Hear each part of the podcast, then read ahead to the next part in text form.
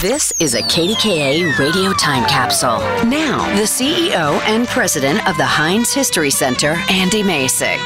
In September nineteen sixty-four, Beatlemania busted into the Berg for a legendary concert at the Civic Arena in what proved to be the groundbreaking rock band's only appearance in Pittsburgh. Earlier that year, on February ninth, nineteen sixty-four, the Beatles' music revolutionized American popular culture after John, Paul, George, and Ringo rocked the nation with their famous television appearance on the Ed Sullivan Show. The Fab Four's long hair, quirky sense of humor, and catchy tunes mesmerized young audiences across the country, including here in Pittsburgh.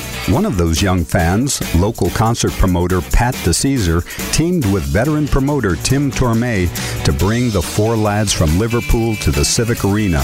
But to secure the band, DiCesare had to borrow a whopping five thousand dollars from his father to guarantee their appearance. With the loan secured, DiCesare and Tormey successfully booked the band for the concert on September fourteenth, nineteen sixty-four. The excitement for the band's arrival that day swept through the city as fans lined the Parkway West to get a glimpse of their motorcade from the airport. As the Beatles hit the stage, more than twelve thousand fans erupted while the band played its hits such as I Wanna Hold Your Hand and Twist and Shout, though some of the songs were nearly inaudible due to the throngs of screaming teenagers.